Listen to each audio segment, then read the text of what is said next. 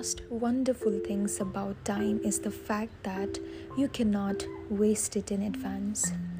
No matter how much time you have squandered in the past, the next hour that comes your way will be perfect, unspoiled, and ready for you to make the very best of it.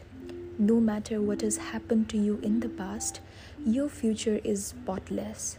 Realize that every dawn brings with it the corresponding opportunity to begin a completely new life.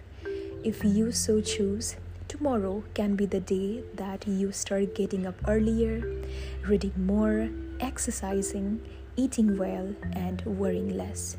As author Ashleigh Brilliant has observed, at any moment I could start being more of the person I dream to be. But which moment should I choose?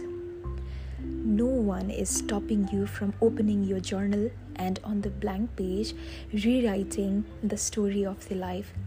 This very minute, you can decide the way you'd like it to unfold, change the central characters, and create a new ending.